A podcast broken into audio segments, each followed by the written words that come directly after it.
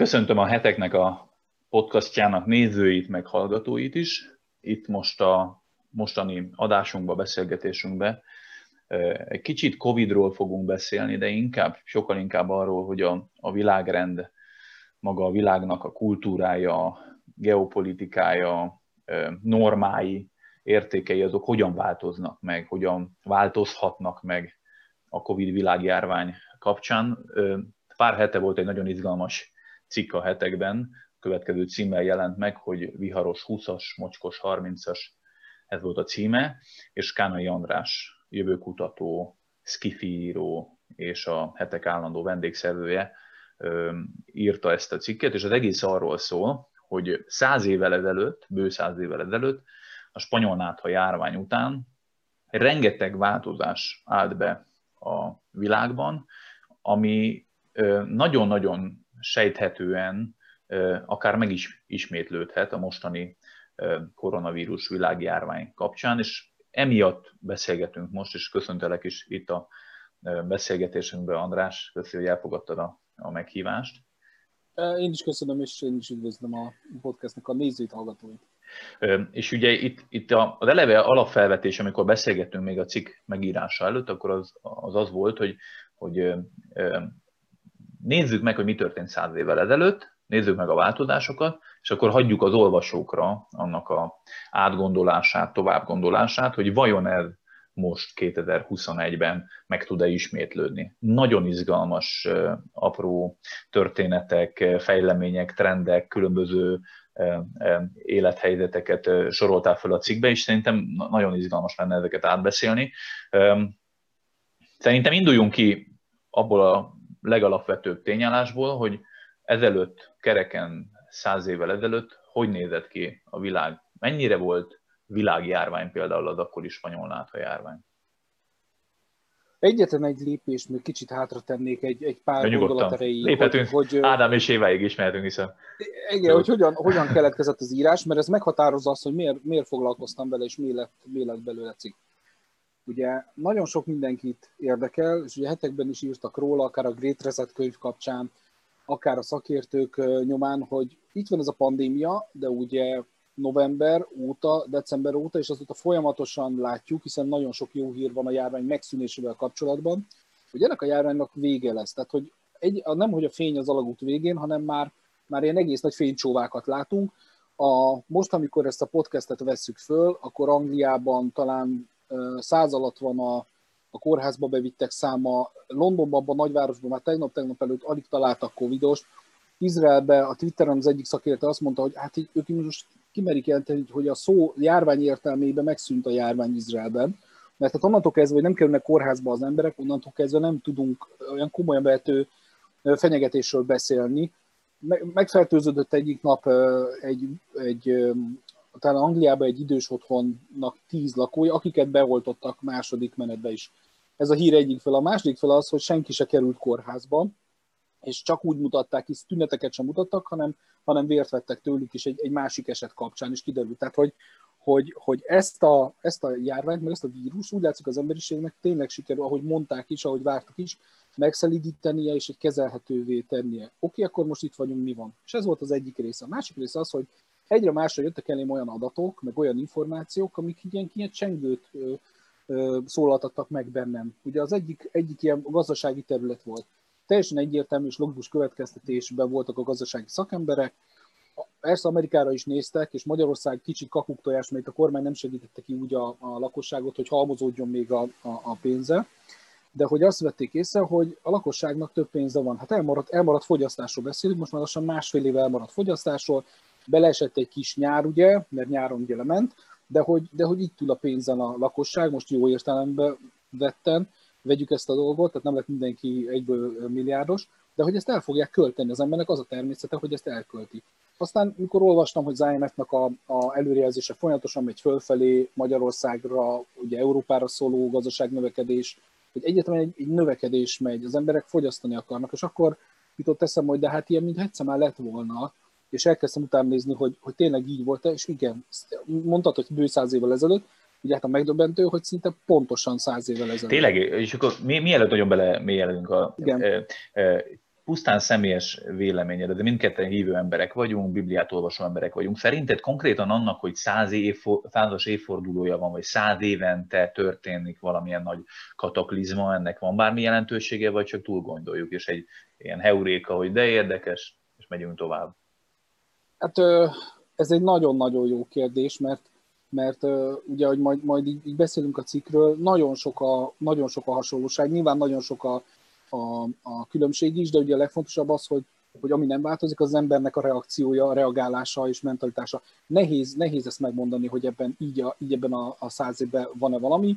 A száz, ha jól emlékszem, Bibliában nem kiemelt szám, tehát nem olyan, mint a 3 7 12 70 például, hogy így, így gyorsan mondjam, vagy mint a 40 akár, Uh-huh. Tehát, hogy nem, nem kiemelt szám, de akkor is döbbenetes, hogy pont, pont száz éve volt ez a dolog. Igen. Nem, 1918-1919 körül igen, volt igen, igen, és 20, igen, és 20 pedig, ahogy, ahogy írták ki is hunyt. Tehát, hogy, hogy ez olyan, mintha a, a 20-as évekre azt mondják, hogy jó, innentől kezdve nem beszél, és akkor nálunk is úgy volt, hogy 2020 végétől mondhatjuk azt, hogy hogy már kezdődik. Persze nem akarom ennyire... Mert hogy működtek a, az oltások, azért Izraelben már látszódott már 2020 végén a, igen. egyébként, hogy nem, nem, nem, van kiút, nem, van lehetőség. Februárban látszódott már. Tehát 21, már idén februárban, mert igen, az első oltások... Kezdték, igen. Decemberben kezdték el, ahogy Magyarországon és Európában december végén, de hát nagyon gyorsan, igen, igen, látszott ez a dolog. Tehát nem, azt mondám, hogy nem, nem keresnék ennyire uh, számszerű uh, dolgot, mert ha még egyet visszamennék, hogy 1820-ban volt, akkor nem tudnék mondani ilyen nagyon, nagyon kiemeltet. Mondjuk mindig lehet keresni valamit, igen. De az, hogy százvezet volt egy járvány, aminek ez a következménye, és a, és a kilábalás is hasonló volt, az már elgondolkodható. Uh-huh.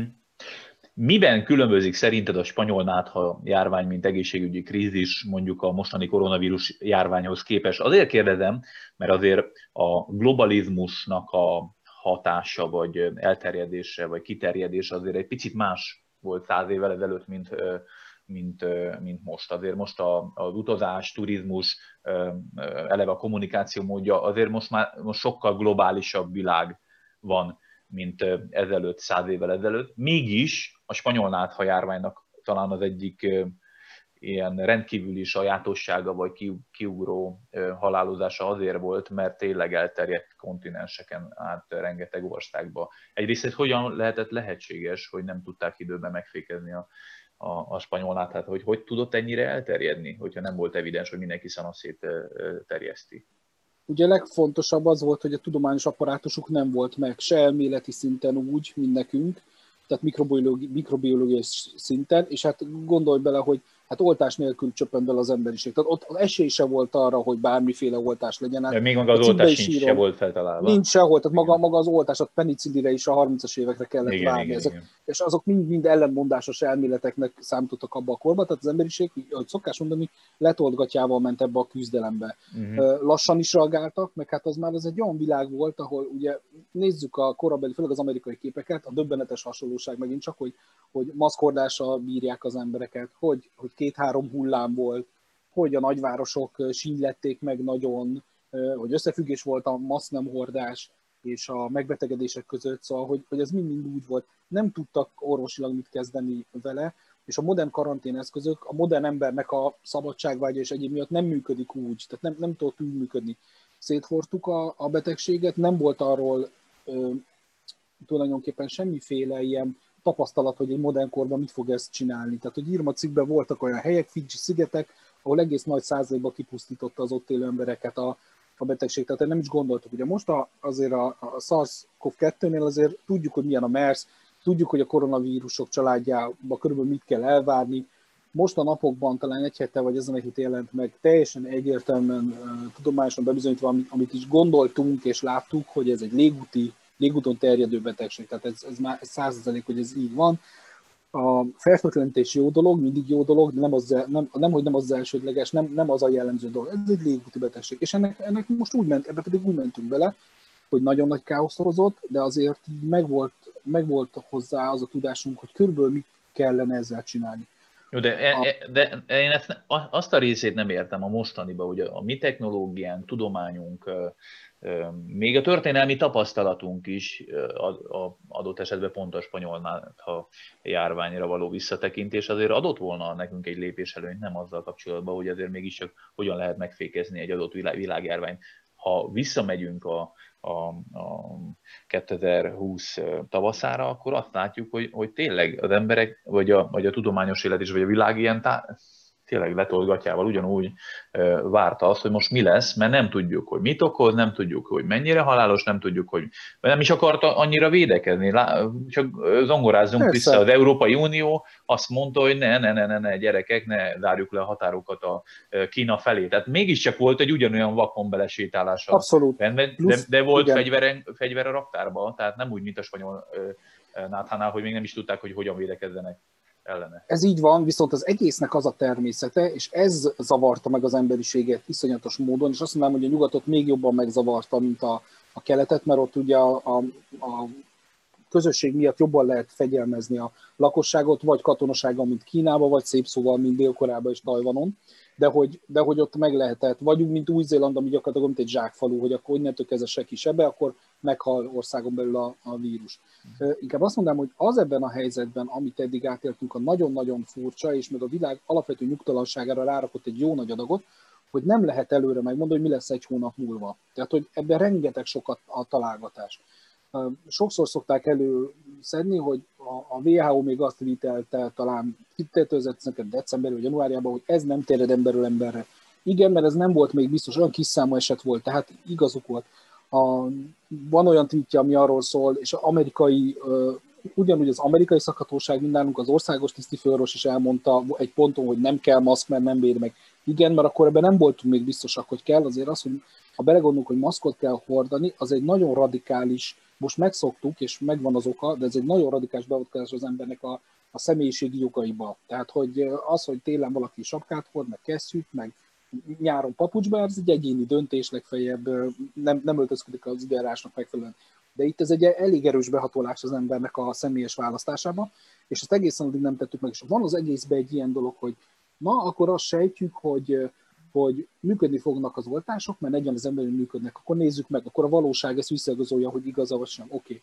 Ha emlékszel, végig arról beszéltek, és most is Magyarországon arról beszélnek a szakértők, és minél kisebb hatékonyságú vakcinával oltják a lakosságot, nyilván az a szám egyre inkább tolódik, hogy hát 70-80 százalékos átoltottság kéne a lakosságnak, akkor rendben. De ha ránézel az izraeli adatokra, ahol a második oltás 60 százaléknál megállt körülbelül, ha most így jól emlékszem, akkor azt jelenti, hogy 60%-nak készül a, a járvány. Ez egy jó hír, csak azt akarom az egészben mondani, hogy van egyrészt az egészben egy határozatlanság, nem tudjuk előre, mert hiába ismerjük a másik vírust, azért nem ugyanaz, tehát hiába is, olyan, mint egy ember, hiába ismered a unoka testvérét, meg a távolabbi rokonát, azért ő mégiscsak egy másik, máshogy viselkedik, még a családnak vannak ilyen közös vonása is.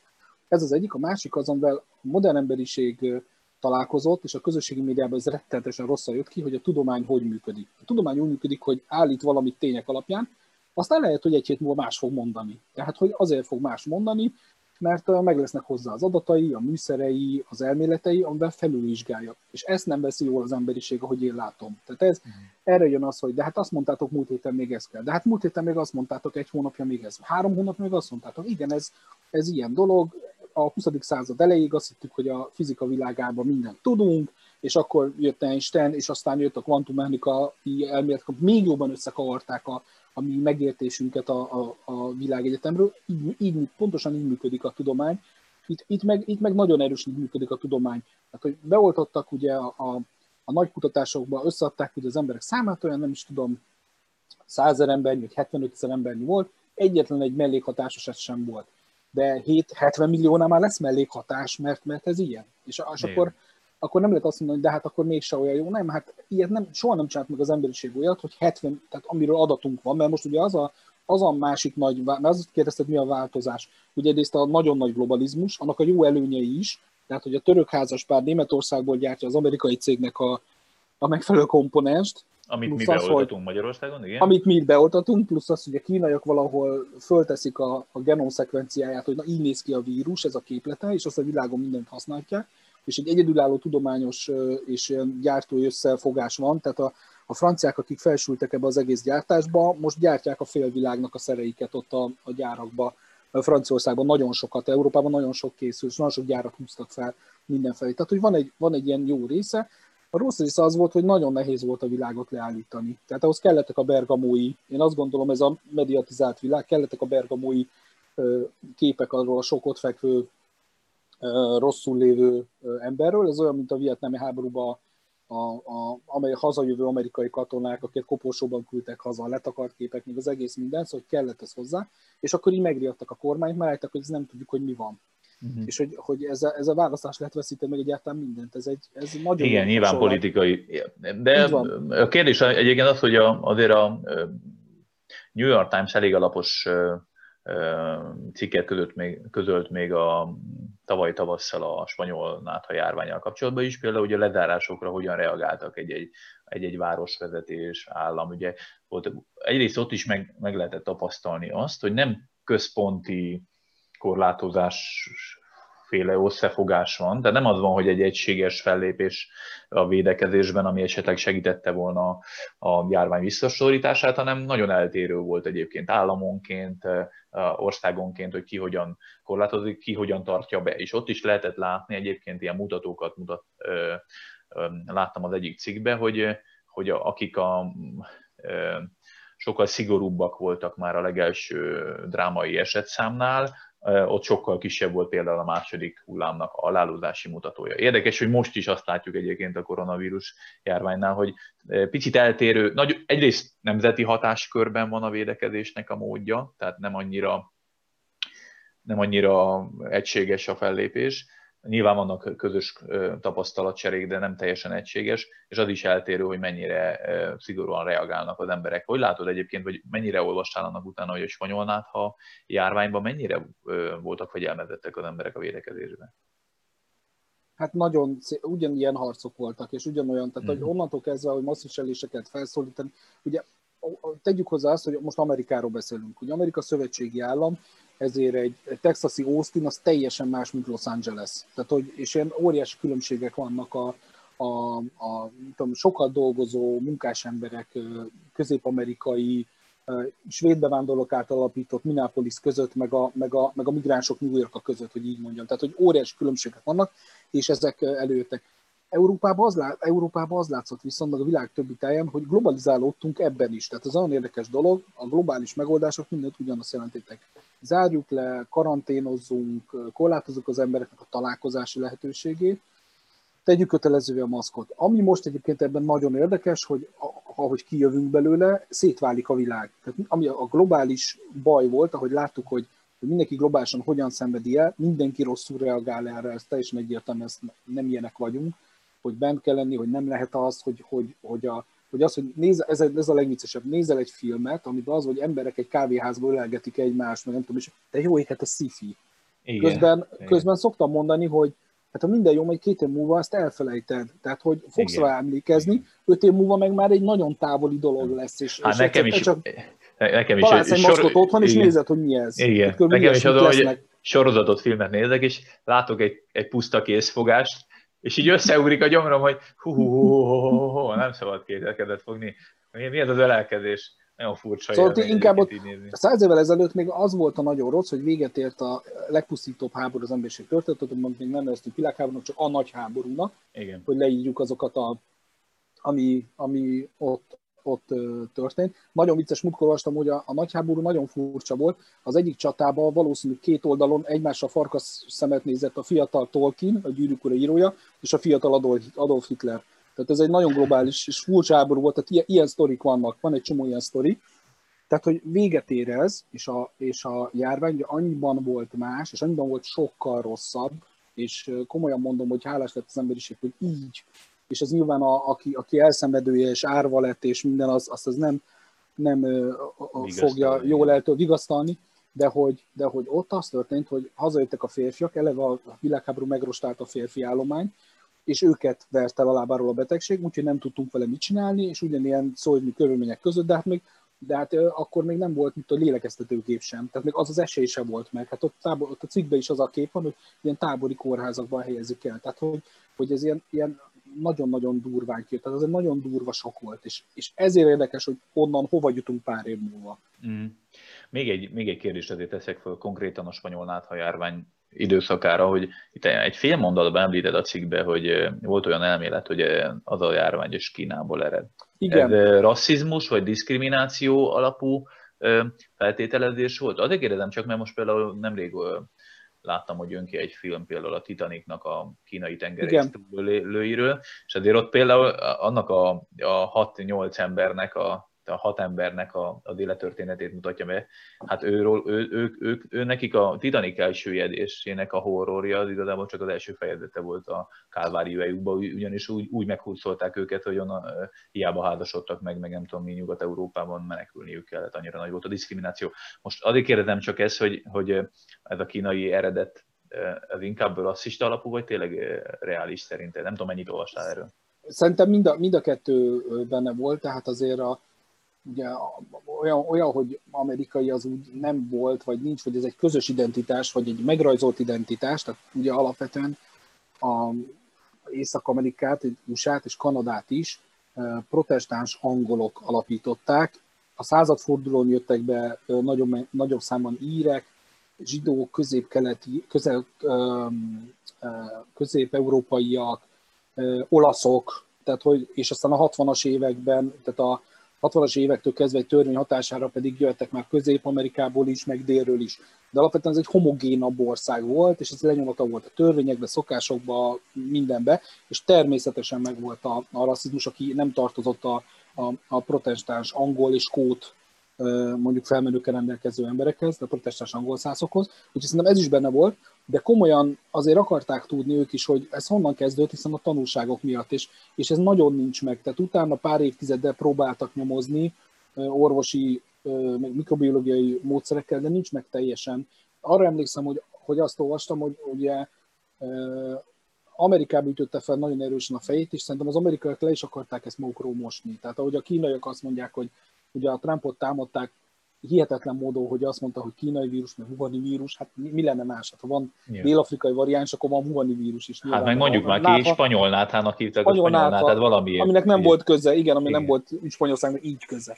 Szóval, Szegény szóval, hogy igen, szóval hogy ez is, ez is, ez is szerintem, ez is szerintem benne volt, de őszintén akarták utána tudni. Különösen azért, mert hirtelen jött, és ha belegondolsz, hogy itt van van 18-19 és 20-ba kihúnyt. Tényleg én ezt, ezt a szót ezen szón csodálkoztam, az, hogy lassan kihúnyt, tehát hogy kész, és fölszívódott, és volt és nincs, megcsinálta, pusztított és elment, és, és azóta se jött vissza. Tehát ugye ez is ez a, a fura, próbált, próbáltak rájönni, hogy akkor most mi a csuda van. Tehát igen, hmm. volt egy ilyen, és még évtizedek múlva is volt, volt ilyen keresés.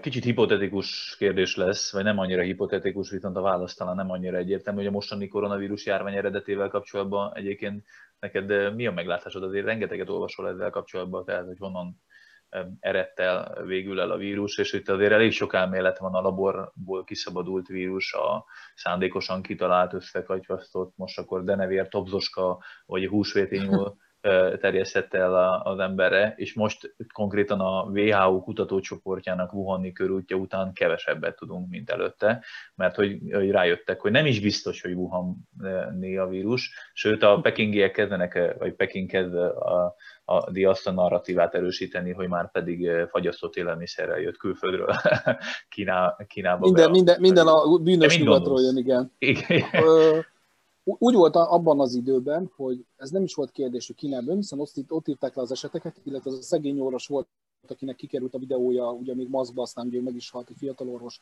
Igen. Aki tulajdonképpen az arca lett annak, és gyorsan próbálták ott betiltani, meg, meg minden módon ellentenni, tehát ez teljesen egyértelmű.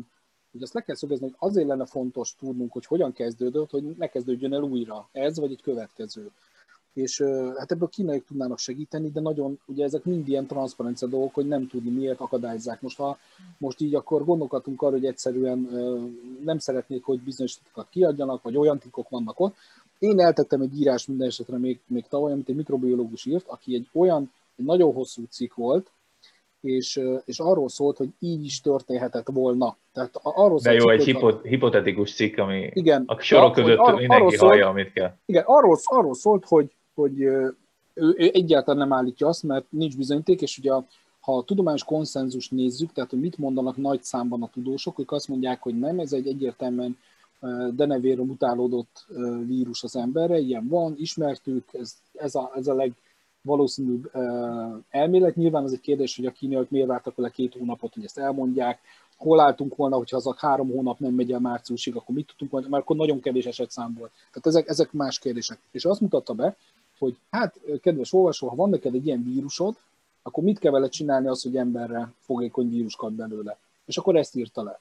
És nem azt mondta, hogy így lett, hanem egy, akár így is történhetett volna.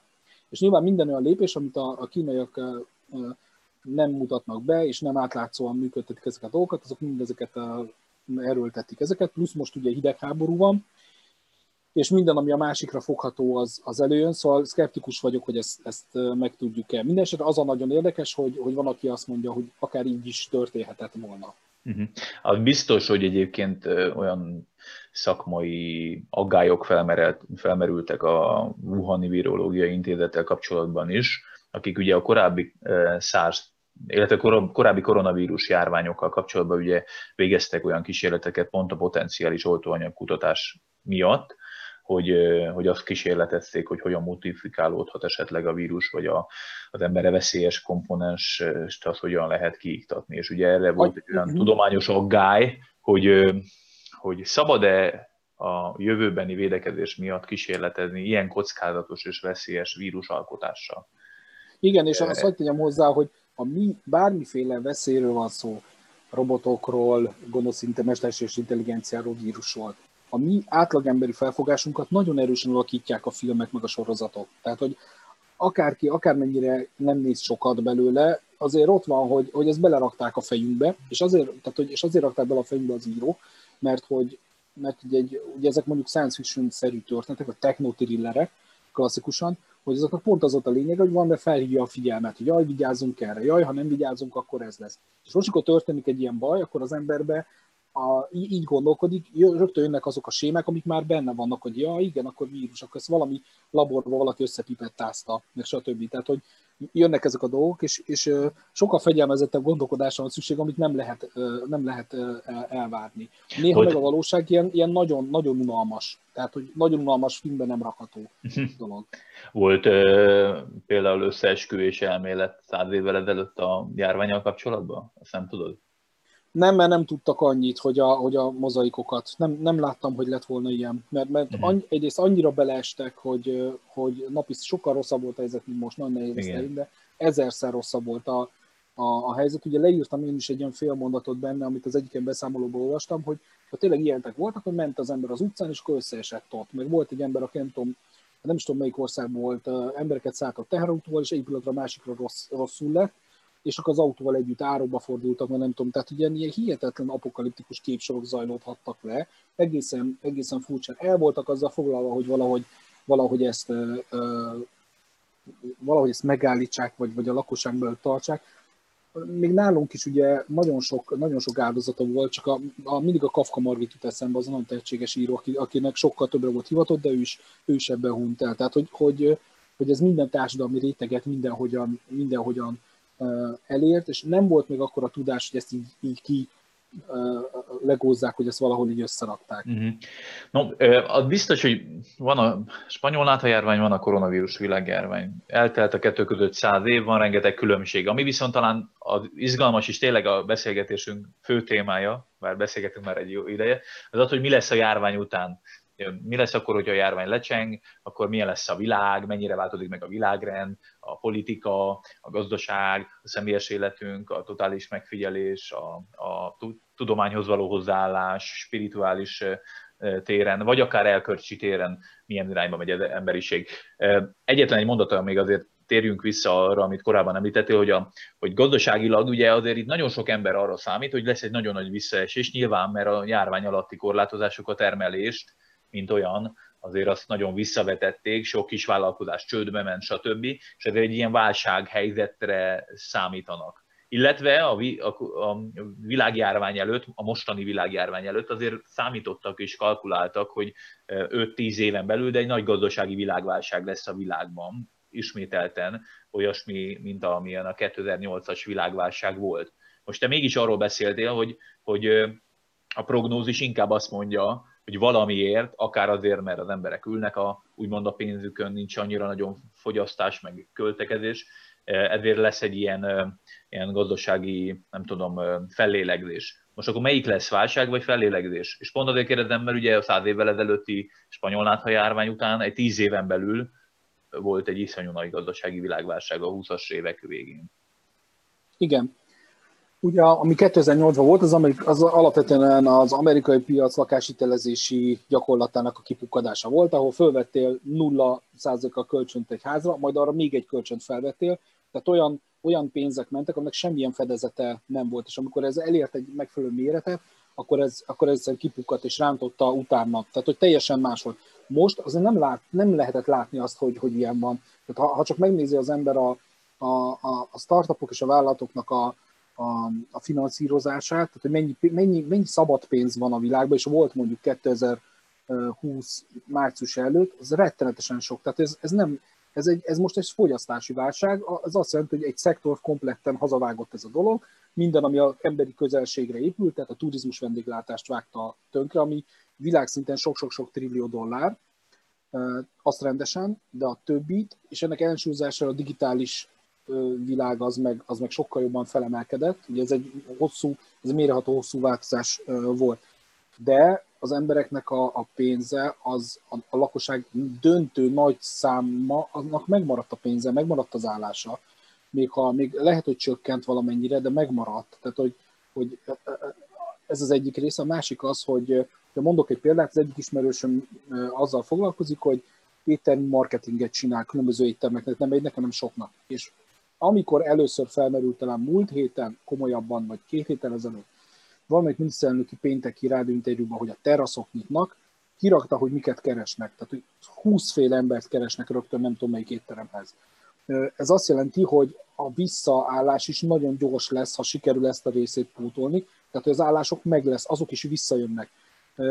A fogyasztásban pedig, az, ha csak Amerikára gondolunk, kaptak kétszer ezer dolláros csekket, kaptak a, most a Biden-től, és kaptak a, a Trump-tól. Ha kitekintünk Ausztriába, vagy Szlovákiába, Szlovákiába a vállalkozás bevétele az kiesés alapján kaptak támogatást. Ausztriában ugye 80-85-90 százalékos jóváírást kaptak, kapott mindenki. Németországból ennek voltak, hogy a, a freelancer, szabadúszó grafikusnak bejelentette egy felületen, hogy, hogy oké, okay, most váltság, ő ez, és akkor másnap, mert ugye németek jó precízek, jött a nem tudom hány ezer euró. Csomó ilyen sztori van, tehát hogy, hogy az államok, ahol csak tudtak, így nagyon-nagyon segítettek a lakosságon, hogy ez, ez megmaradjon. Tehát, hogy maga a pénz, meg, a, meg az infrastruktúra, az megvan. Ugye a másik, az a nagy kérdés, emberek akarnak-e fogyasztani. Azt látom, hogy nagyon akarnak fogyasztani.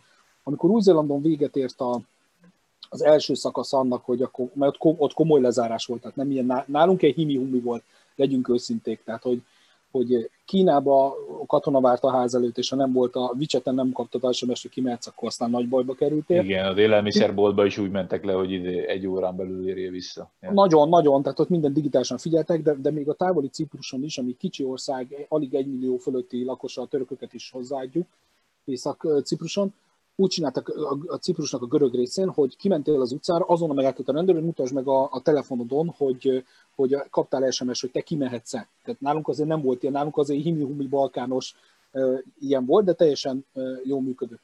Na yeah. most uh, Új-Zéland, ezt akartam mondani, hogy Új-Zélandon, amikor az ilyen komoly első ilyen, ilyen karantén, igazi karanténnak vége lett, akkor hova vezetett az emberek útja, honnan küldték a szelfiket, mit gondolsz, mi volt, mi volt a szabadságnak a, az egyik kifejezése? Az, hogy mentek a McDonald's-be.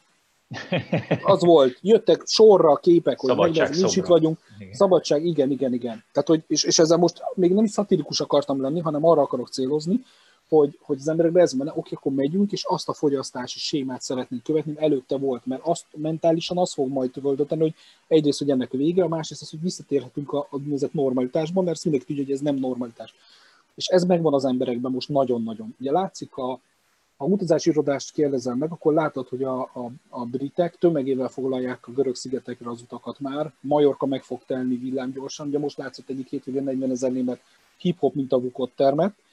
Tehát, hogy, hogy, hogy látszik a, a, a luxus óceánjáró piac, is látszik, hogy az kezd visszajönni a, a, a foglalásokba. Amerikába a, a repülőgépjáratok sorra jelentik be, hogy hogyan bővülnek, mennek föl a részvények némelyiknél, tehát abszolút ezek a folyamatok láthatóak, hogy így lesznek, és akkor ezek a leglátvány, tehát most arról az iparágról beszélünk, ami a legnagyobb ütés szenved, a többi nem szenvedett ütés. De mindenképpen az emberiség ki akar majd innen kapcsolni.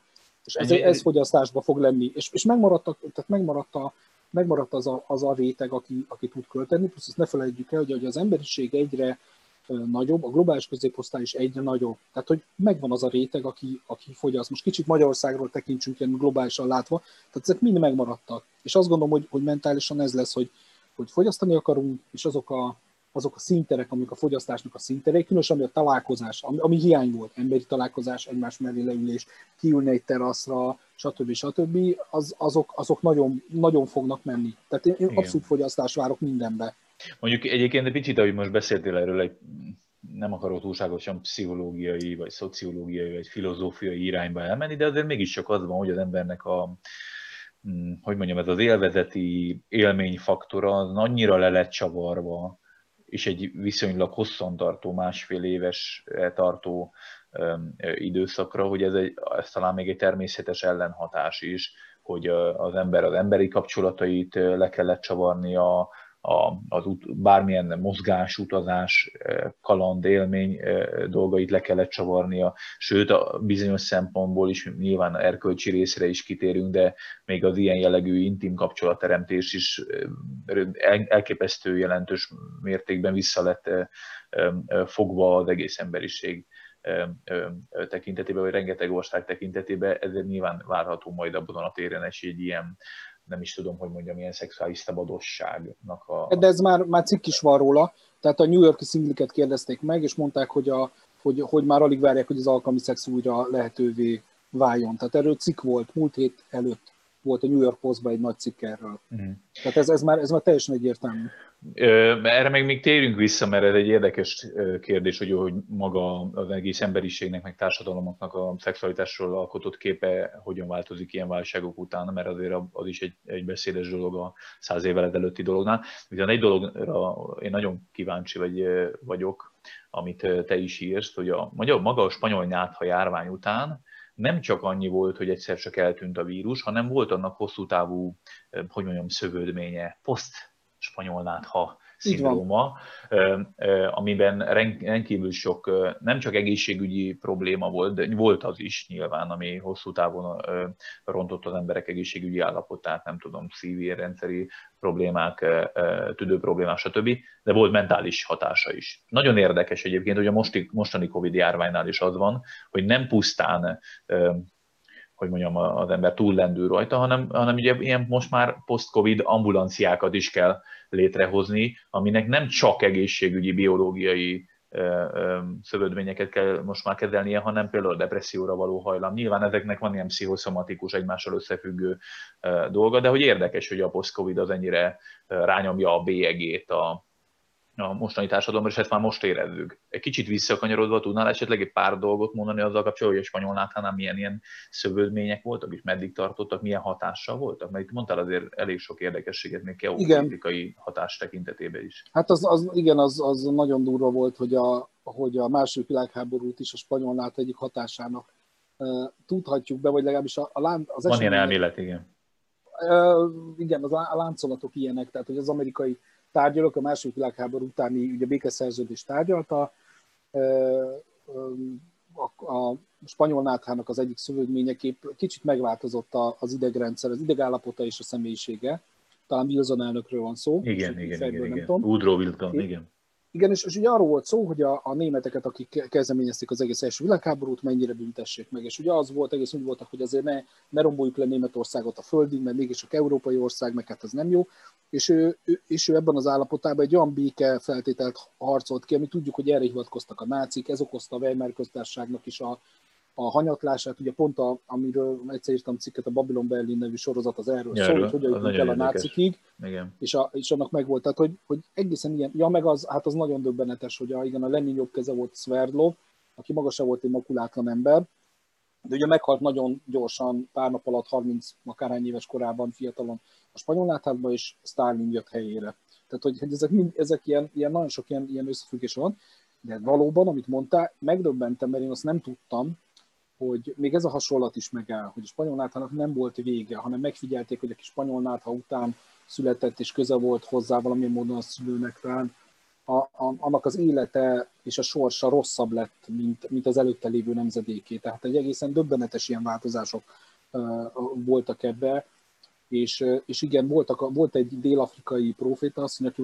a spanyol a hatására lett proféta asszony, és a, nagyon sok ember befolyásolt. Tehát, hogy ilyen, ilyen, ilyen nagyon fura dolgok voltak, és hozzáteszem, hogy amikor ezt írtam, meg olvastam, én az igyekeztem a cikket nem egy ilyen ideológia mentén tenni, hogy nem azt akartam bizonyítani, hogy na most ugyanaz a helyzet, mint akkor, hanem csak ahogy néztem, hogy engem az után lévő helyzet érdekelt, hogy fú, hát még ez is hasonlít, meg az is hasonlít. Inkább ez volt a, ez volt a nagyon furcsa, és ráadásul úgy, hogy a vírus az nem is ugyanaz. Jó, nátha ez meg influenza, de azért, azért mégse, mégse ugyanarról uh, van szó. Tehát, hogy igen, az is hasonlít, hogy itt van egy nagy járvány, és ennek, ennek következmény, ilyen következménye uh, is van, és, és lett. Tehát, hogy ez, egy, ez, ez is egy megdöbbentő dolog most, hogyha belegondol valaki, most globálisan még rosszabb ebbe a, a helyzet, mert a, itt, itt a menta, mentális energia, meg erő, energia nem jó szó, ugye a mentális erő az, ami, ami, ami, ami így lejjebb van az emberekben, teljesen érthető módon. Ha csak arra gondolunk, hogy egy normál esetben, amit reméljük, hogy Magyarországon is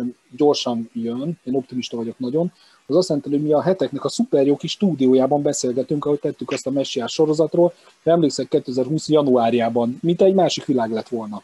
Nagyon, nagyon. Tehát ugye teljesen más és, és ugye mindenkit ért valahogy, és mind, senki nem, tehát hogy nem fogsz találni olyan emberek azt mondja, hogy de jó, hogy jött ez a járvány, ez egy pompás dolog, ezért meg azért. Legfeljebb mondjuk a, az Amazonnak a fő részvényesei, vagy a tulaja.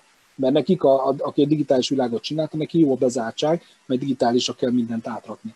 De egyébként senki nem örül ennek, és mindenki valamilyen szinten megszenved. Ha csak azt nem, hogy az ismerős, aki nem él, az árván a gyerekek, a nagyon beteg valaki, az elbocsátott munkatárs, tehát ez így keresztül az egész világon át fog menni, és azt nem tudjuk még, mert erre viszont még nincsen példa a történet, emberiség történetében, hogy, hogy ez mit fog okozni, de a logika szerint kell majd valaminek, valami, valami következnek kell, hogy legyen, és ez is egy láncszem a folyamatokban, ami majd valamihez, valamihez elvezet. De most azt gondolom, mert innen indultunk, hogy a 2000, az 1920-as éveknek a, és a mostannak a hasonlóság, hogy 29-ben az egy gazdasági válság jött, de egészen addig azért nagyon jól ment, tényleg, tényleg nagyon sok országban, az amerikai példa meg egészen megdöbbentő. De most ezt várják a befektetők is, ezt várják a gazdasággal foglalkozók, a gazdaság előrejelzők, hogy most éppen ezért most a fogyasztásnak fog jönni egy nagyon erős korszaka. Úgy is mondhatnám, hogy a hétköznapi hedonizmus fog megerősödni, és, és hedonizmus alatt most tényleg azt is, az, azt is beleértem, hogy valaki, aki eddig nem ment el, hogy egy francia krémest megegyen a, a hozzá cukrászdába, az most meg fogja tenni és teljesen érthető módon. Ugye beszéltünk arról, hogy a, a geopolitikai hatása is volt közvetlenül olyan szempontból, hogy a, azért egy történelmi jelentőségű világháborút lezáró, illetve a nagy háborút lezáró békekötésre is akár hatással lehetett az, hogy a, a maga a, a spanyolnát, ha hosszú távú, akár mentális következménye adott esetben egyébként de eleve maga a válsághelyzet, meg a, meg, meg a nemzeti tragédia ad egy, a győztes félnek egy ilyen bosszú érzést, vagy egy ilyen elégtétel követelést, vagy nem, nem is tudom, mint hogyha ilyenkor sokszor a vesztes félre ráolvassák még, a, még az üzemvizet is. Hát én szerintem elképzelhető, hogy van egy ilyen, volt egy ilyen jellegű aspektusa is például a, a, a békekötésnek egyébként, ami nem is csak a, a németek szívtak meg, hanem például Magyarország is kerek egészen száz évvel ezelőtt a, a, a trianoni szerződéskötéskor is volt egy, egy azért egy elég, elég igazságtalan, meg logikátlan, átgondolatlan békekötés. De menjünk is tovább, mert a geopolitikai szempontból talán sokkal nehezebb most itt értekeznünk, hogy, hogy most ez mennyire érdekes tanulsággal szolgál a, a napjainkra, mert azért most is azért vannak érdekes geopolitikai játszmák, ha csak gondolunk például az iráni atomfegyverkezés és az ellene levő szabotás akcióra, vagy például az ukrán határnál felsorakozó pár százezer orosz katonára, akik váratlanul mozgósítással ott teremtek, aztán most már vissza is hívták őket, tehát érdekes kis, érdekes kis folyamatok vannak azért most is a, a hidegháborús viszonylatban. De ha most egy kicsit tovább megyünk, akkor azért itt, itt a, magába a cikkbe egyébként írsz több aspektust, végig is lehetne zongorázni. Egyetlen egy dolgot még, még azért hadd emeljek ki magával a spanyol nátha értelmezésével kapcsolatban, mert a többi talán egy ilyen, ilyen társadalmi életérzésből adódó változás, de a, a maga a korona, vagy a spanyolnátha járványnak a nem tudom, a belső spirituális értelmezése, vagy nem is spirituális, inkább ilyen életfelfogási értelmezése, az ugye a természet bosszúja, vagy a természetre nem vigyázunk eléggé, vagy van egy ilyen válaszcsapás. Volt, volt egy, ha jól értelmeztem, akkor volt egy ilyen, ilyen jellegű nem tudom, logikai következtetés is, hogy magára a, az ökoszisztémára kellene jobban vigyázni. Nyilván nem annyira erősen, mint most, de azért ott is volt egy ilyen, ilyen természetbeni változásokra való felhívás. Most viszont nagyon azt látjuk egyébként, hogy mint hogyha a koronavírus járvány nagyon szorosan össze lenne majd kapcsolva, és erről vannak tervek is egyébként, hogy a következő nagy nem tudom, téma az a klímaváltozás lesz ismét.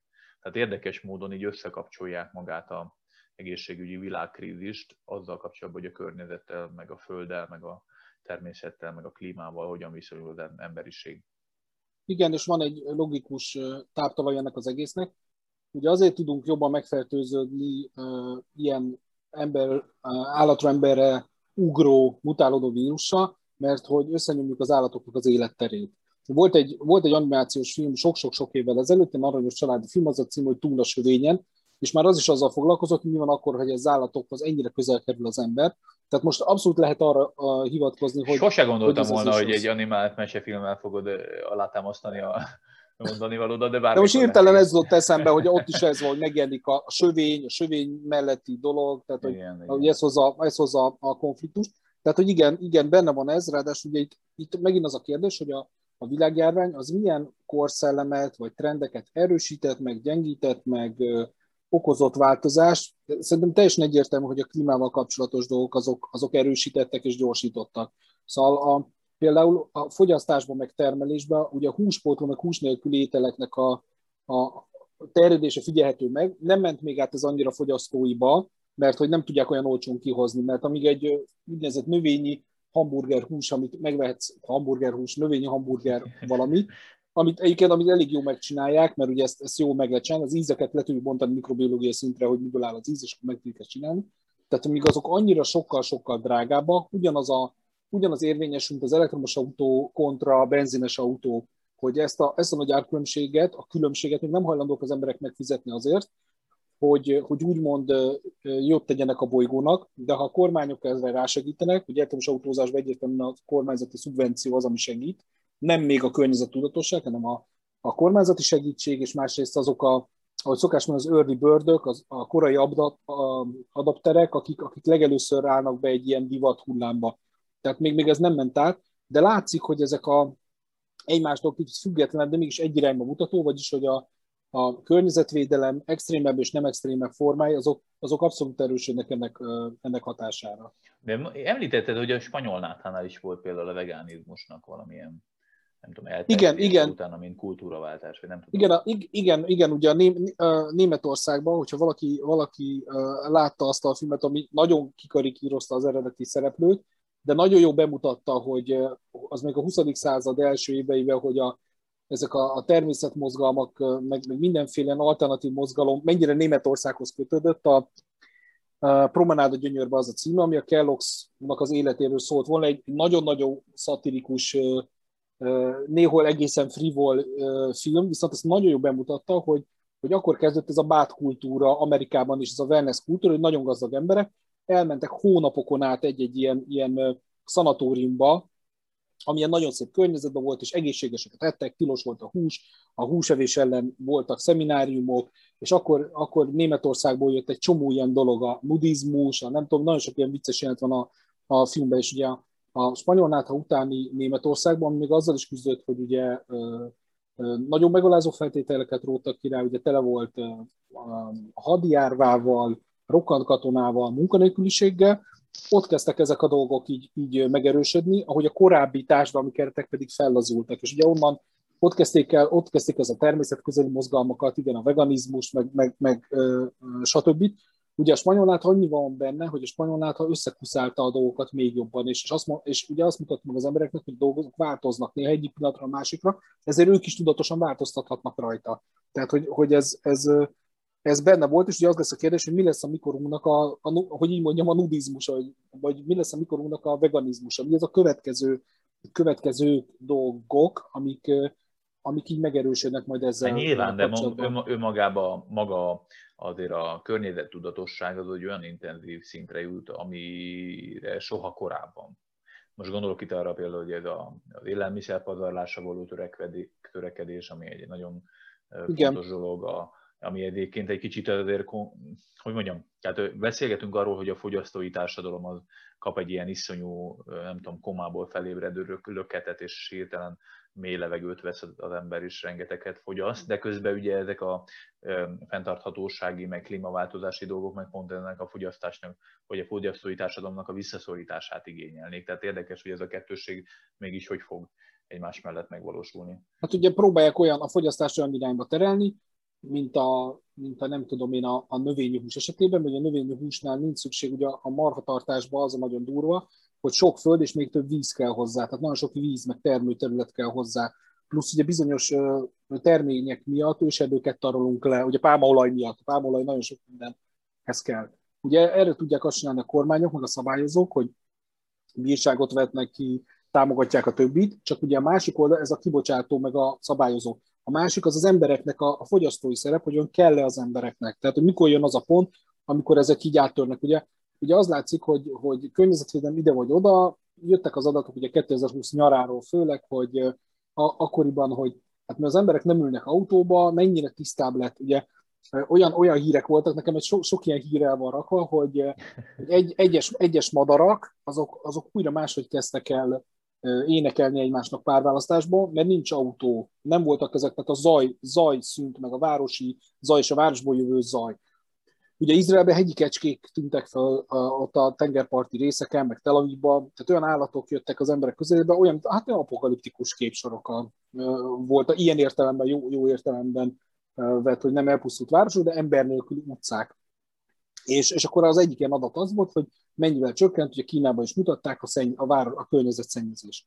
De ahogy a helyzet rendeződött, visszament egyből. Tehát ez nem is volt kérdés. És sen, nem nőtti senki az ő fejüket, hogy akkor most mi van, és itt se fogja senki fejét ütni az, hogy akkor ne csinálja ezt, vagy ne csinálja azt. Valószínűleg ez egy, ez egy sokkal hosszabb folyamat, mert az emberek akkor választanak más fogyasztásra, ha világos alternatíva van. Tehát mm. csak azért nem fognak, mert a kormány azt mondja, vagy csak azért nem fognak, mert, mert önmagában, hogy ennyi, ennyire jót tehetnek. Egy, egy vegetáriánus ember is azért jókat szeretne enni. Tehát oké, okay, nem eszik húst, de az, amit, amit elkészít magának étel, azt igenis arra törekszik, hogy nagyon-nagyon ízletes legyen. És ugyanúgy, a, ha azok, azokat a fogyasztási sémákat próbálják így megszüntetni, kivenni, akkor kell egy másikat adni helyére.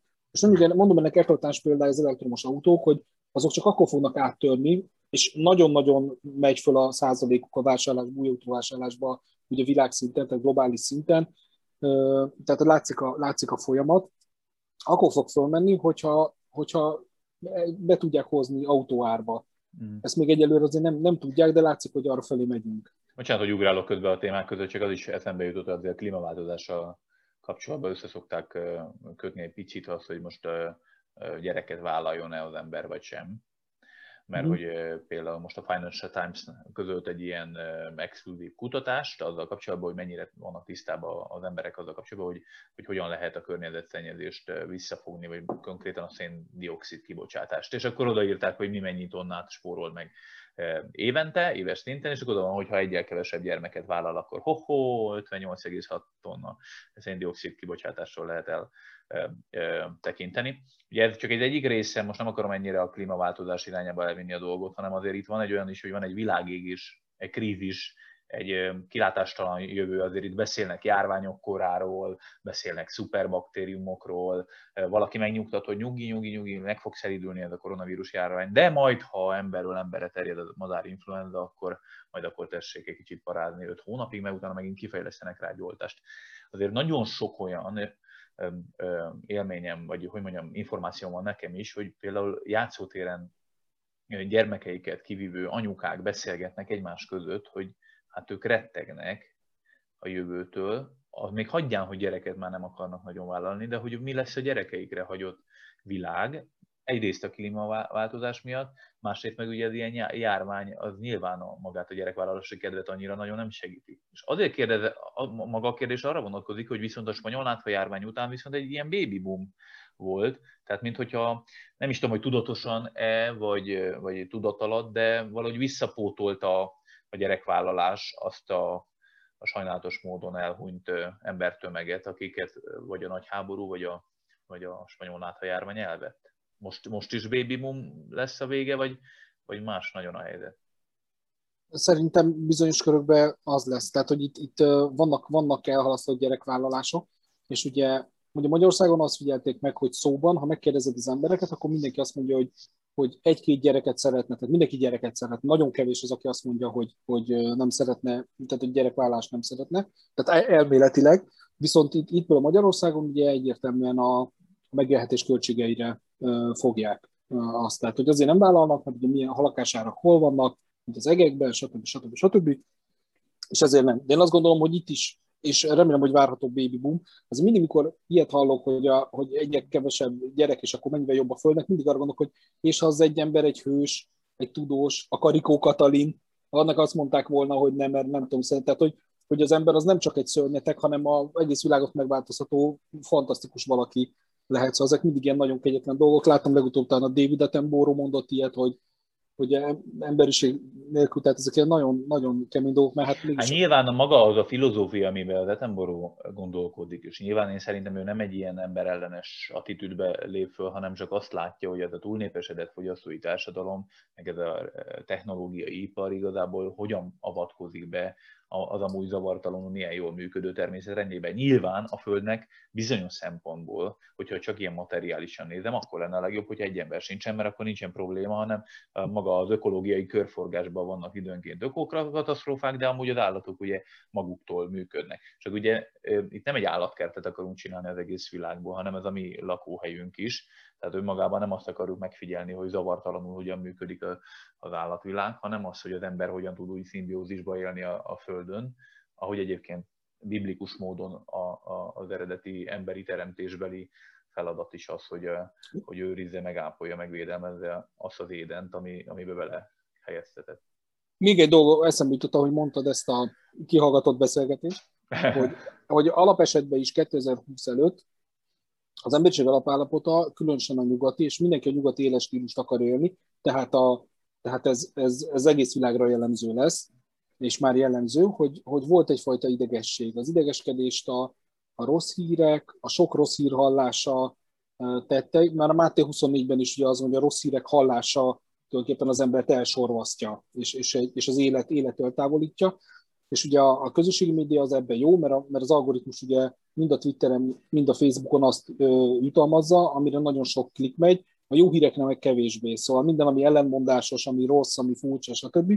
És ez egy ilyen állandó, állandó ilyen, ilyen rossz állapot tartja az embereket, és erre jött ez rá.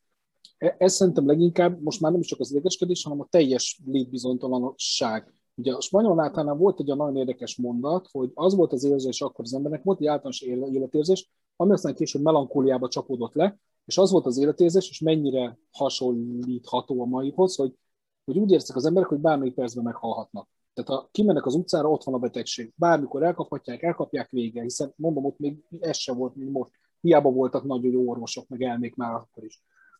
És hogy ez, a, ez, a, ez, ez csapott át aztán melankóliába, tehát át a szomorúságba, és ez a szomorúság hozta létre azt, hogy, hogy így az mégse lehet élni, akkor olyan dolgokat hozott létre az emberiség, mint a jazz zene, a hollywoodi filmek, a csillogás, ugye a Nagy Gatsby-re én is ö, ö, utalok benne, ami pont az ellentétét ö, sugalta az embereknek, vagyis a, a csillogás, a jó életet, a könnyedséget, a, az optimizmust, a lendüljünk túl ezen életérzését.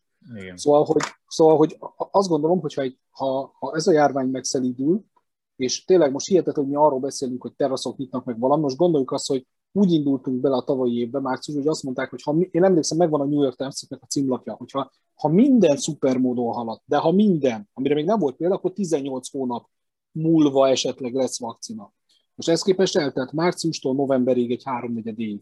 Tehát, hogy és, és meg, megvan, azt, használ, azt használjuk most is, tehát az, a, az amit és, a Pfizer És nem is egy darab vakcina van. Nem is egy, hanem nem is egy több, és ugye, ahogy megyünk előre, tudom, a Sanofinak is lesz évvégén, tehát hogy, hogy egyre több lesz, a Dánoknak is van, magyarok is elkezdtek fejleszteni, tehát hogy, hogy, hogy, hogy az egész dolog, és akkor mondjuk azt tegyük fel, hogy, hogy ez a helyzet úgy látszik, most azt mondatja a logika és az eddigi tapasztalatunk, hogy rendeződik akkor az lesz, hogy a kormányok is, ja, és akkor jön az EU-nak, amit egy másik adásban beszéltünk is róla gazdaságilag, egy óriási, ugye itt a mi régiónk most érvényes ebből a szempontból, hogy érdekes, egy óriási mennyiségű pénz, amit ráüntenek a, a gazdaságokra, amit elméletileg jól fel lehet használni, hogy az embereknek egy kicsit megnyugvása legyen, tehát ebből a szempontból is. És hogyha ez, ez, ez az időszak eltart legalább egy évig, nem tér vissza a járvány, tényleg olyan, olyan lesz a helyzet, a gazdaságban tényleg olyan javulás lesz, mint ahogy az elemzők mondják, de Magyarország nagyon jó járhat, tehát ahhoz, ahhoz képest, ahonnan, ahonnan jött,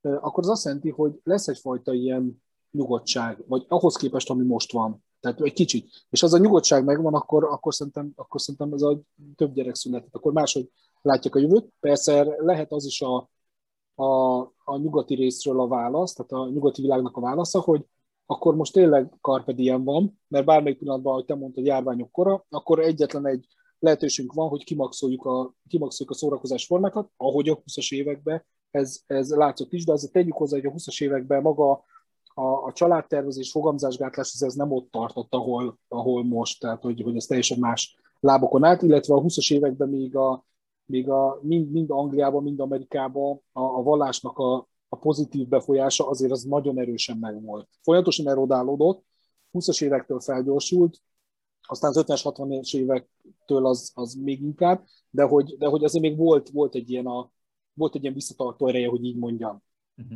Uh, ugye itt azért ehhez szorosan hozzákapcsolódik az is, hogy a, a, a maga válsághelyzet, létbizonytalanság, bármikor meghalhatunk életérzést, talán maga után vonta ezt, a, ezt az erkölcsi dekadenciát is, hogy mindenféle akkori hagyományérték, természetes gondolkozásmód felül lett írva, és ugye itt is azért beszélsz arról, hogy például a szexuális szabadosság is nagyon komolyan berobbant, és a, a Babylon Berlin című cikkedbe is azért elég komolyan végig van véve, hogy egy világvárosban olyan hanyatlik úgymond az erkölcsi normák, van egy ilyen új, nor, új normák kezdenek kialakulni, és azért most is azt látszik, nem biztos, hogy csak a koronavírus járványválságának betudható, lehet, hogy ez egy ilyen általános a közösségi oldalakból elindult robotizáció, technológiai forradalom, negyedik ipari forradalom, nem tudom, hívjuk bárminek, de van egy olyan életérzése az embernek, ami azért egy ilyen, ilyen erkölcsi hanyatlásba is beleviszi. Most csak mondja két dolgot, hogy a, a, azért most a házasság, meg a család fogalmának a, a teljes átírása és korlátoktól való felszámolása, illetve a, a most például a legújabb dolog, hogy a, még a vérfertőzéssel kapcsolatban is vannak e, e, ilyen szabályfelrugások, amik eddig minden jó érzésű embernek és, és józan gondolkodásúnak olyan szintű tabúnak, meg elképzelhetetlenül dolognak számítottak, és most, mintha az összes szabály felül lenne írva. Hogy látod azt, ez... hogy ez a száz évvel ezelőtti változásokhoz kapcsolódva ez, ez összeköthető-e esetleg ilyen világjárvány után, hogy ez felgyorsul? Ugye van benne egy olyan dolog, hogy az emberek azért tudnak bizonyos Biblia által bűnnek mondott dolgokról, mert, mert onnan tudnak róla, tudnak róla. Tehát hogy a digitális összekötetés az, az azt jelenti, hogy, hogy az emberek nem tudtak az előtt dolgokról. Tehát, hogy, hogy nem tudtak bizonyos cselekvési formákról, vagy szexuális formákról, mondjuk a 80-as években, mert nem volt róla fogalmuk, mert el volt zárva tőle. Most viszont minden ott van.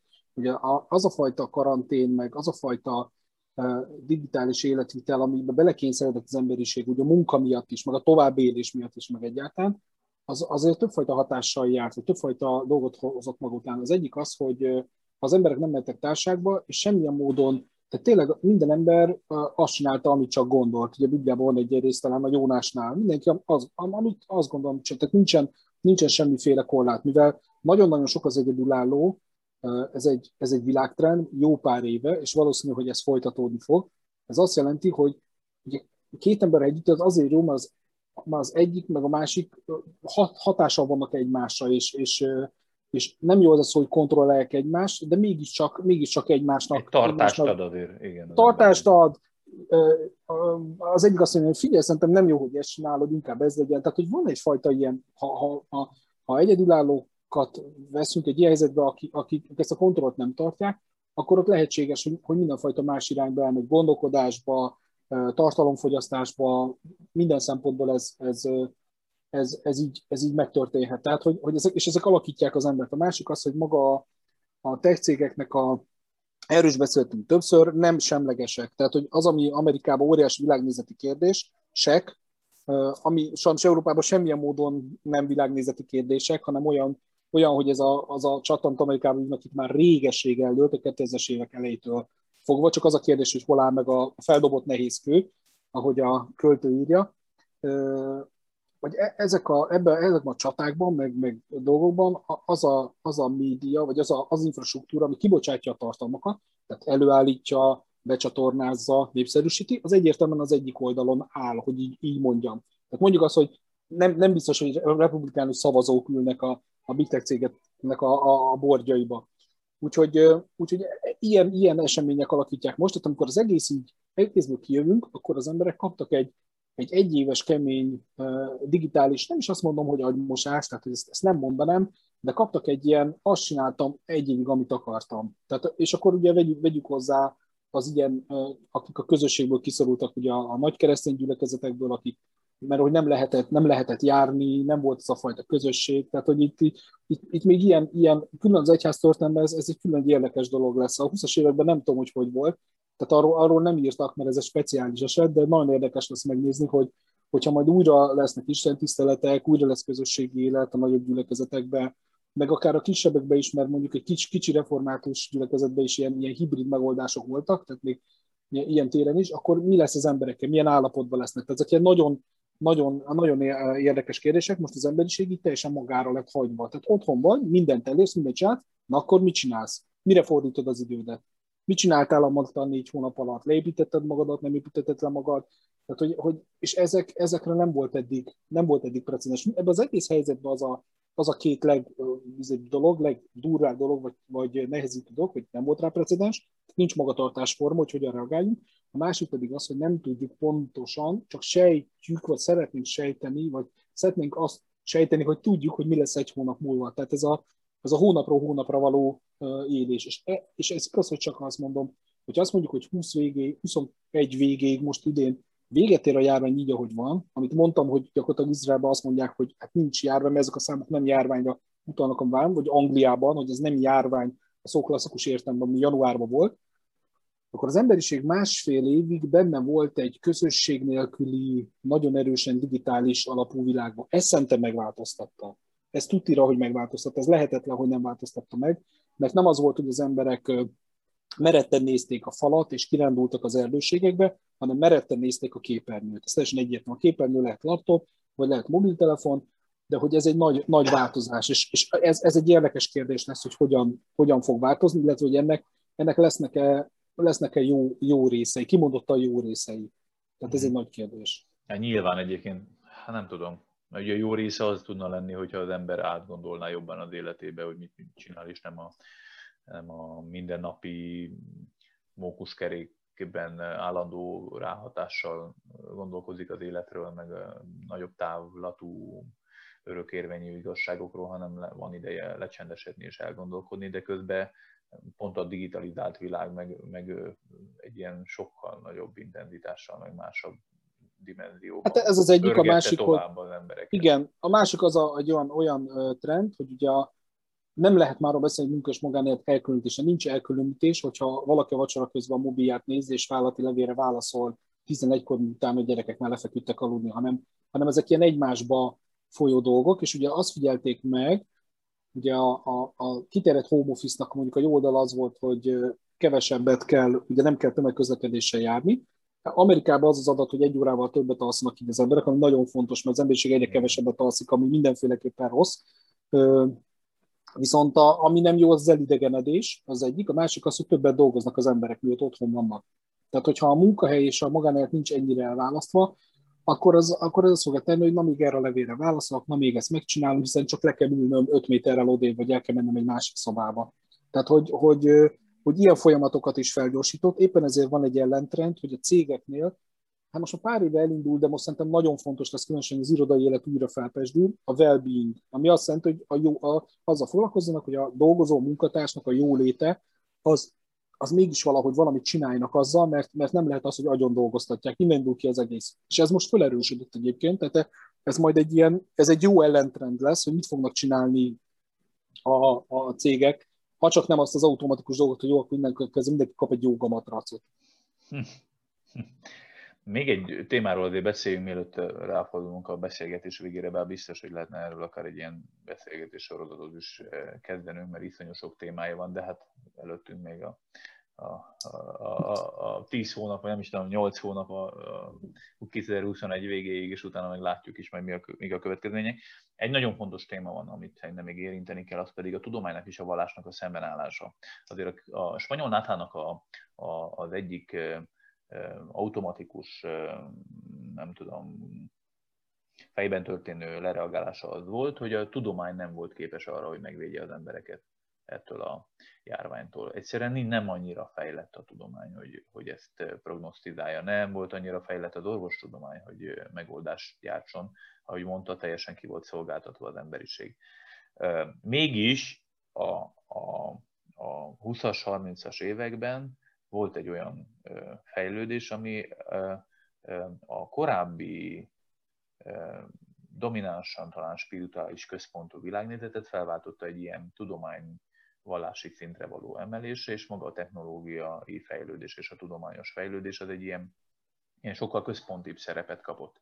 Most is az van, hogy sok gondolkodó filozófus azt mondja, hogy gyerekek, itt nagyra vagyunk azzal, hogy nanoműholdakat küldünk ki az űrbe, és nanobotokat hecskendezünk a vérbe, és már bármit tudunk csinálni, és, és a Elon Musk beleültet egy, a majomba egy agycsipet, és azt tud pongozni a képernyőn, és, és majom ember kiméra embriót képes létrehozni Kaliforniában egy tudós csapat, stb. Tehát olyan elképesztő tudományos ugrások vannak itt hétről hétre, hogy, hogy az ember már, már fel se kapja a fejét, Mégis a koronavírus járványt nem tudjuk leküzdeni, még másfél éven belül se tudom azt, hogy ez, ez a tudomány így működik, hogy a, a váratlanra így reagál, és tényleg hogyan reagálna másképp eleve, ez is óriási eredmény, hogy ezt megcsinálta, de mégiscsak egy átlagemberként, laikusként gondolhatja sok ember azt, hogy, hogy gyerekek, a tudomány mégse tudott megvédeni bennünket. És mégis most is az van,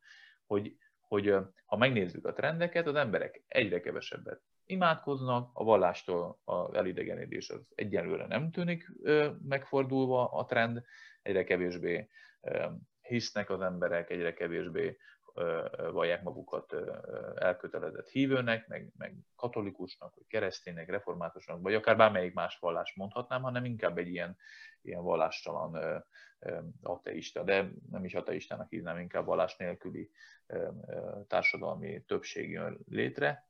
Most is azt érzem, hogy, hogy, hogy sokszor lehet, hogy pont a, a, a, a nem tudom, az egészségügyi kiszolgáltatottságunk, vagy, a, vagy, a, vagy az életünknek az ilyen jellegű féltése, az belevisz minket abba, hogy akár lelkismereti kérdésbe is alárendeljük magunkat a tudománynak, és itt meg is érkezünk akár a totális megfigyelés egy-egy, vagy kontrollnak egy-egy eszközéhez, hogy engedjük a tudománynak és a technológiának a magánszféránk felszámolását és a szabadságunk visszaszorítását, mert hogy attól várjuk még ennek ellenére is a megmentést.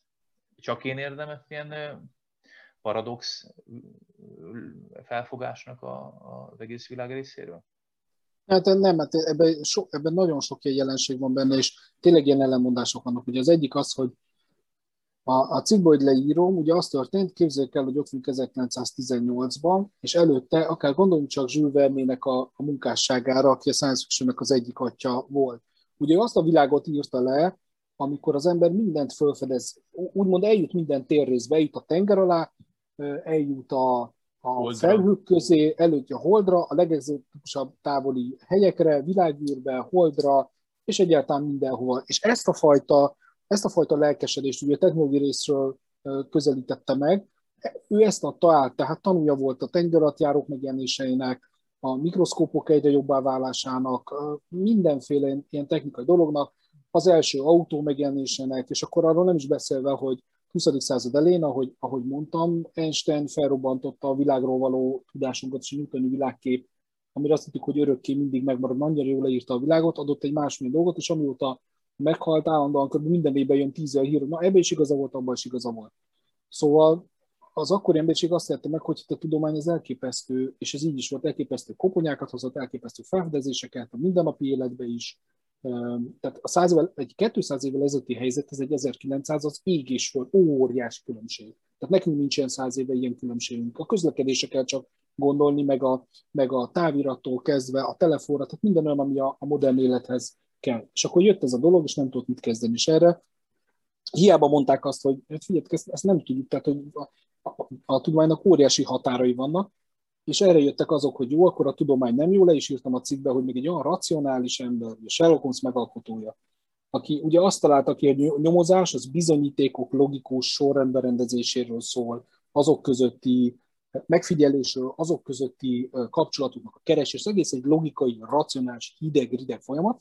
Ez ember elveszti a fiát a spanyol nátha miatt, és, és, és okult látókhoz megy, hogy a fiával beszéljen. Tehát, hogy, hogy ezen az egy emberrel tudjuk mérni, hogy ez micsoda kétségbeesést és változást okozott az emberbe. Most, most megint más a helyzet, mert megint olyan többfajta dolog van. Az egyik az, hogy ez egy óriási csoda, a legtöbb ember nem is érti, ami, ami itt történt, és az látszik, hogyha hogy a HACA, HACA tudományképviselőnek bizonyos megoldható feladatokra sok pénzt kérdés nélkül, ahogy itt történt, tehát most a fegyvervásárlásokhoz képest nem is sok pénz, mondjuk 20 milliárd, 30 milliárd dollár. De a Pfizer azt mondta, hogy másfél milliárd dollárba került a kutatása.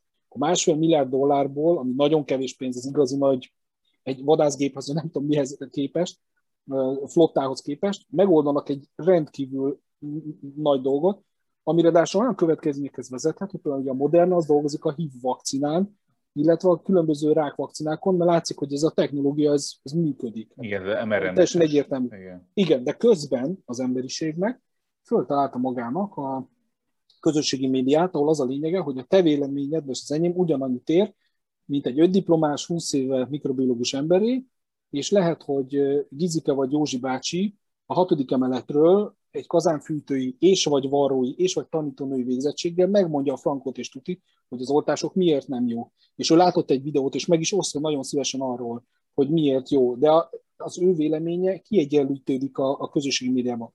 Tehát azt történik, hogy tudománynak egyébként egy óriási trónfosztása van. Tehát nem, nem, nem az van, hogy, hogy, hogy a, a tudomány most, most megdicsőül, hanem trónfosztása van, mert nem hisznek az emberek, mert, mert, mert most, most tényleg tudomány, ezt most tudományjal győzi le az emberiség, de a tudomány az tök más, más a nyelvezete, más a logikája. Hát mondjuk nem, nem, ilyen ezt... pop, populáris irányba el kell menni egyébként a tudománynak. Most volt talán az első olyan, amikor konkrétan tudósoknak nem el volt elég szakmai tanulmányokat közölni, hanem konkrétan ki kellett állni, rá például a Fauci-t, most nem tudom, hogy jól mondom a nevét, igen, Egyesült Fauci, igen.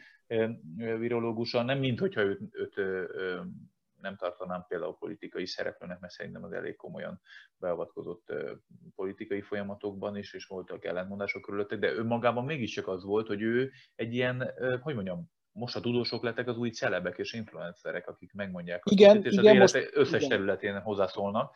Tehát, hogy van egyfajta ilyen, ilyen populáris irányba való eltolódása is a tudománynak, hogy nem elég kutatni, most már kommunikálni is kell. És nagyon Abszolút. És, nagy, és azért tegyük hozzá, hogy nagyon jó példák vannak, normális esetben Igen. egy kormánynak kéne ilyenek előjönni, de Amerikában sem ez van, tehát a CDC ott is egy bürokratikus szerv, és meg lehet nézni az ő kommunikációt, hogy nálunk, hogyha valaki akar itt tájékozódni, ott van a Covid nevű oldal, nagyon-nagyon jó. Ott van a Pécsi virológus oldal, nagyon-nagyon jó. Emberi szóval, a Kemenes Gábor, a többiek, hetente, két hetente ilyen, ilyen uh, zoomos beszélgetésekben mondják el, hogy most mit kell tudni, nagyon jól de ezt, ezt az előtt nem volt ennyire fontos, mert nem volt ilyen, ilyen vészhelyzet, tehát ez változni fog. De mégis ennek ellenére nem azt érzem, hogy, hogy, hogy ők lennének a, a, a celebek, vagy ők lennének az információknak a, a középpontjában. Szóval én pont azt látom, hogy évek óta tartó folyamat az, hogy, hogy az emberiség afelé megy, hogy minden tekintét lerombol jogosan, jogtalanul, tehát kezdődött mit tudom, a királysággal, hogy ne legyünk jobbágyok, mindenben egyenlő, folytatódott a vallással, hogy ne lehessen megmondani, hogy, hogy ki milyen vallásnak születik, hanem szabad legyen. és a tudomány az utolsó dolog. A tudomány a legesleg utolsó dolog, és, és ennek olyan, olyan eseményei vannak, egy napos hír, két napos hír. Ugye Richard Dawkins, aki a leghíresebb ateista a Földön, az egyik ateista szervezet megfosztotta a 96-ba adott kitüntetésétől, mert a transzneműséget azzal hozta párhuzamba, mint amikor pár évvel ezelőtt egy amerikai, afroamerikai nőről kiderült, hogy egy fehér nő, aki, aki fekete szeretett volna lenni.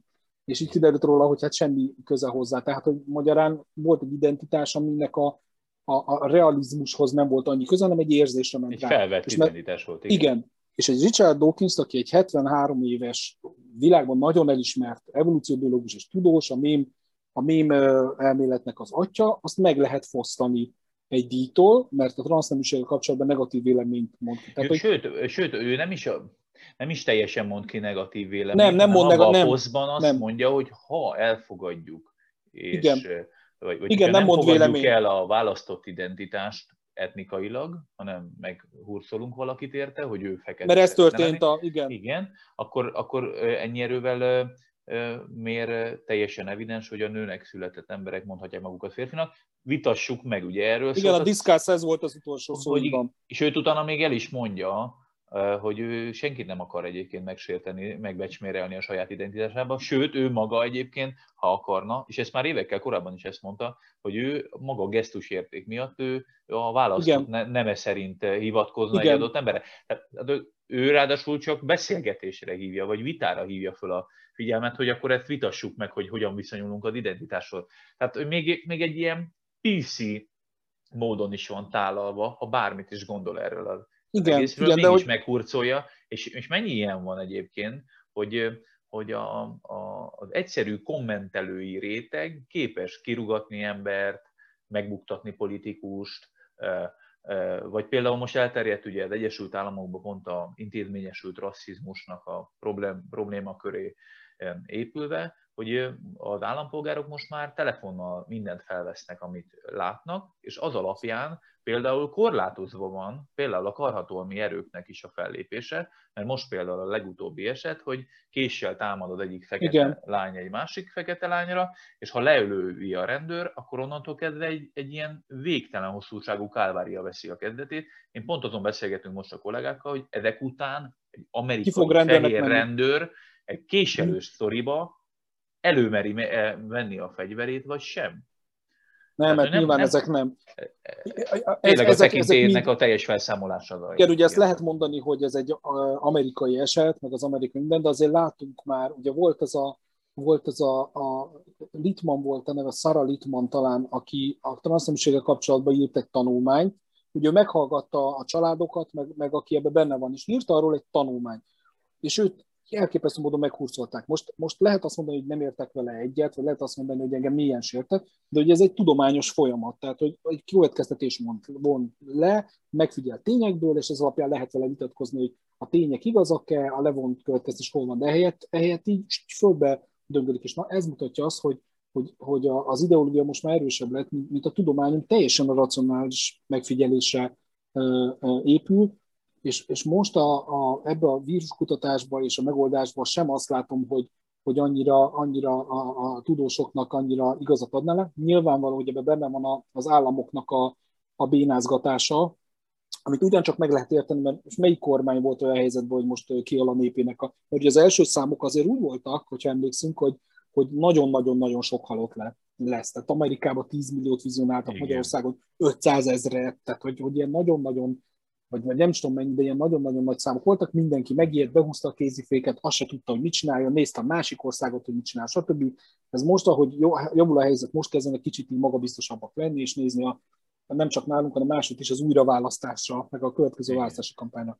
De a, a, de, a, de a tudományal szerintem hasonló játszódik le. Ezért is, amit beszéltünk, ami amerikai és más okok miatt van, de emiatt is, hogy nem, bizonyos dolgokat nem lehet annyira egyszerűen leegyszerűsíteni. Tehát, hogy, hogy, hogy nem, lehet, nem lehet mindent a véleget, véglegesen 200 karakterbe elmondani. És itt már a modern embernek a problémája jön be, hogyha ha hozzászokott az emberiség és hozzászokott, hogy az olvasás azt jelenti, hogy rövid, kicsi részletekbe olvas ö, ö, hát blikfangosabb dolgokat, akkor nem fog tudni befogadni egy olyan szöveget, ahol gondolkodni kell, ahol, ahol dedukció van, logika van, hipotézis van, az egésznek a gondolkodása rá kell venni. Ez egy, ez egy nehézség egyébként. Most lehet ezt szentézni, hogy a, butul az emberiség, Ugye a híres norvég katonai kutatás szerint butul, tehát a norvég, emberiség norvégiai része az egyértelműen butul, és ha föltesszük, hogy ez, hogy ez valamennyire, valamennyire hasonló lehet a, a többi országban is, ahol ezt így nem mérik a, a, a katonakorú fiataloknál, ugye az IQ mérés, ez egy több évtizedes mérés, akkor tényleg az van, tényleg ez van. És, és, és ezért van az, hogy a párhuzam, az, hogy, hogy akkor nagyon megerősödött. Ugye a Babylon Berlincig beírom, hogy hát én teljesen ki azon az adaton, hogy hány ezer látó, tehát hogy külön ilyen hirdetések, hány spiritista, okkult, stb. volt. Abban, a, abban az országban, gondoljunk bele, ami a legnagyobb racionalitást adta. Hát a, a, a kereszténységnek a racional, elracionalizálása is német területeken következett be. Tehát, hogy maga az racionalitás, a német tudósok, a német filozófusok, matematikusok, ezen a földön következett be az, hogy, hogy ennyi, ennyi okkult, okkult személy, meg okkult ipar alakult ki. Nem akarom végtelenségi nyújtani ezt a beszélgetést, de valamelyre le kellett kerekíteni, aztán úgyis lesznek cikkeink, meg, meg beszélgetéseink, podcastjaink, meg, meg kisebb-nagyobb tartalomgyártások. Viszont egy utolsó kérdés hadd tegyek még fel, utolsó gondolatmenetet. Nyilván itt most beszélünk arról, hogy vajon mi lesz. Vajon megismétli magát a történelem? Vajon ugyanaz lesz mint a spanyol nátha járvány után? Te, ha most mondhatnál a hallgatóknak, nézőknek mondjuk négy-öt olyan területet, amit te nagyon figyelsz, mert nagyon kíváncsi vagy, és kérdés még előtted, akkor most már nem beszéltük meg előre, nem tudom, hogy mennyire tudsz hirtelen fejből négy mondani, de egy, egy párat felsorolnál, hogy ami, ami, amire nagyon-nagyon kíváncsi vagy, hogy, hogy hogyan reagál piac, gazdaság, társadalom egy-egy dologra. Ez, ez tényleg nagyon jó kérdés. Alap, alapvetően, alapvetően a kultúra változása érdekel nagyon meg az, hogy a, ami most változás volt, tehát hogy, hogy van egy nagyon, több fontos változás van, ami szerintem nagyon nagy változás, és az egyik az, hogy az emberiség nagy tömegben mozgatható, és szót fogad. Tehát, hogy ez, ez mennyire fog megmaradni, és mi lesz egy következő olyan nagy helyzet, ahol ezt még jobban be tudják vetni, a kormányokon még jobban lehet mozgatni emberek. Ugye nálunk ez nem látszódott, de Dél-Koreában például azt csinálták, hogy a mobiltelefonja mindenkinél van, és a mobiltelefonoknak a, a, az adatait anonimizálták, tehát nem lehet tudni, hogy kinek a mobiltelefonja, de hogyha ha valaki, valaki fertőzött lett, akkor akkor automatikusan bemérték azt, hogy ki az, aki annak a telefonnak a közelébe volt egy másik hát, ember. Magyarországi kormányzati ilyen applikáció csak azt néz... is volt, igen, és, és igen. ugye bedobták, de ugye a társadalom nem rezonált rá. Nem, van, nem, nem, nem. regisztráltan nem tudják ezt megcsinálni. Nem, de dél ugye volt egy hágyan egy járvány, ami miatt érzékenyebbek voltak erre az egészre, tehát ők innen, Hát meg amúgy is a társadalom azért ki. rá van kattam. Ja. De, de, de, de ez, a, ez a kérdés, hogy mennyire lehet-e, tehát a, a digitális kontrollt, azt mennyire lehet még, még tenni. Hogy az, az, az, egy, az egy nagyon érdekes kérdés, hogy vajon most tényleg az lesz, hogy, hogy lesz-e valamiféle visszanyesése a nagy cégeknek. Vagy pedig kerül be a klubba valaki más. Mert most, most az volt, hogy a, hogy a, a FAMA cégek, tehát Facebook, Alphabet, Microsoft, Amazon, ugye őket szokták ilyen FAMA cégeknek mondani, meg a, meg a három-négy kínai óriás vállalat, azok nagyon megerősítettek a digitális világban.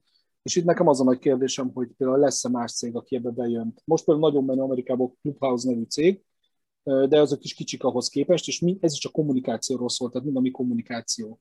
A következő nagy, az természetesen a mesterséges intelligencia fejlesztése, amit mondtál is, az Elon Musk majd az, az vicc egyébként, tehát az nagyon sok, nagyon sok agykutató, ilyen neuroiparba dolgozó, az azt mondja, hogy azért ott a szokásos mászkos nagyobb a füstje, mint a lánga típusú dologról van szó. Tehát az agyem is ezerszer bonyolultabb, hogy akkor egy csipet berakunk, és onnantól kezdve, ha nem tudom én mi a, a régi Mortal Kombatban valaki bajnok lesz. Tehát ugye ezek sokkal bonyolultabb, sokkal bonyolultabb ö, dolgok nagy valószínűséggel, viszont ugye olyat már azért is tudtunk csinálni, hogy valaki lebénult, és rásegítettünk arra, hogy tudja mozgatni a karját. Tehát ilyen hihetetlen dolgok ö, vannak. Az a kérdés, hogy mit adunk ki, az emberiség mit ad ki a kezéből a, a gépeknek, meg a, meg a szoftvereknek. Ez egy, nagy, ez egy nagyon fontos kérdés lesz, illetve hogy a kormányok mennyire akarnak majd kontrollt gyakorolni a, a saját, saját népesség föl. Ezek, ezeket nézem, meg engem az érdekel, hogy a tömegkultúra, az, a popkultúra az, az, az, az mifelé megy.